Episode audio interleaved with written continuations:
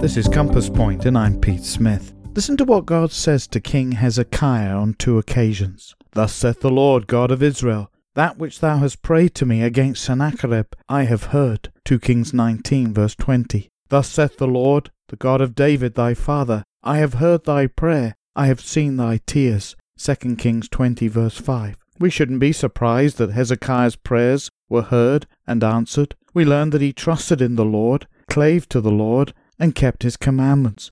1 John 3:22 tells us that whatsoever we ask we receive of him because we keep his commandments and do those things that are pleasing in his sight. Make sure nothing is hindering or harming your prayer life today.